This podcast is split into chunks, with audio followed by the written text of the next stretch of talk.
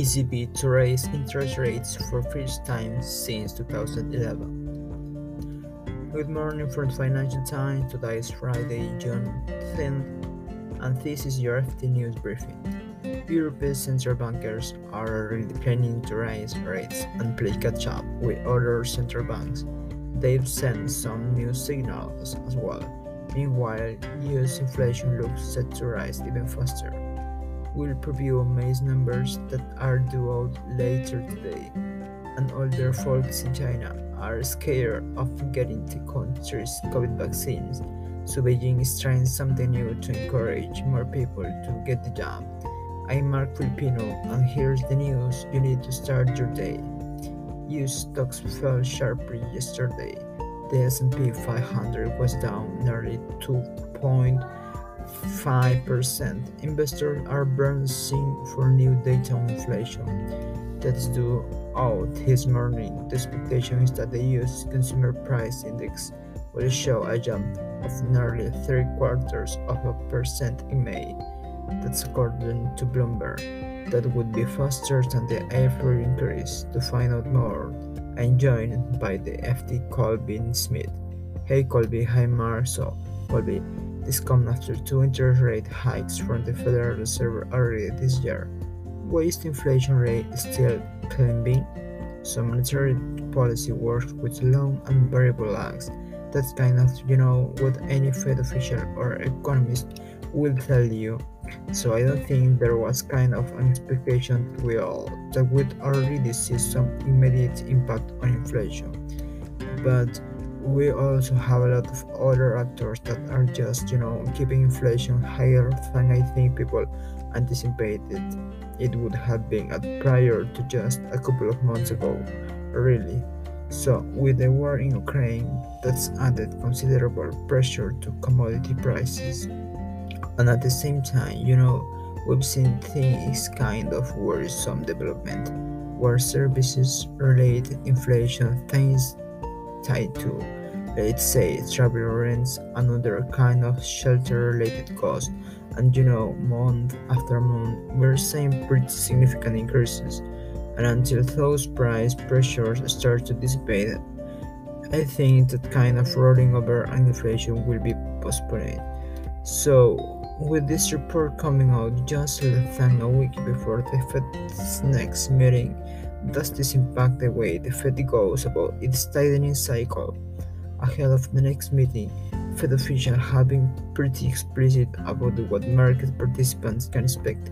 We know a half-point rate rise is coming in June. At the same time, they've already signaled the path forward, at least for the July meeting. So the expectation is we'll have yet another half-point rate rise. The big open question is whether that pace will be maintained when the Fed, will next meet in September. Market pricing kind of points to that reality, the fact that inflation is probably going to stay at these very elevated levels for the next couple of months.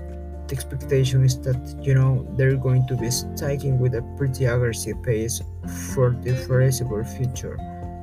Colby Smith, the FTU's economics editor. Meanwhile, the European Central Bank plans to start raising rates next month. It'll be a quarter of a point rise and its first rate hike in more than a decade. But here's the bigger news, the ECB is also signaling that if Eurozone inflation doesn't cool off soon, the bank could possibly maybe raise rates even more aggressively in September by even half a point. And that's the part that maybe was a bit of surprise to markets, that the FT sum is stopping them. Not only is the ECB tightening, having had negative interest rates, let's remember, since 2014, what it could be doing is faster than markets are expecting. Also, a surprising thing to me is how far in advance the ECB is starting to telegraph things. We don't know if the September rise is going to happen, but there's been a lot of weight on the ECB, and the fact that they are starting to lay the place of advance. That's change, and it's partly because I feel it's careful. These kids perhaps mark a reaction that we saw yesterday. The fundamental problem for this is alive. For example, the Federal Reserve, which is setting interest rates for one country. The ECB is doing it for 19 different countries, and part of the reason that they have to trade carefully is that markets the most numbers. I think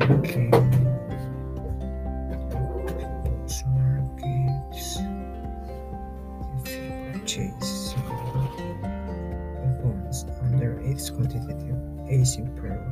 That's also something that's going to end next month.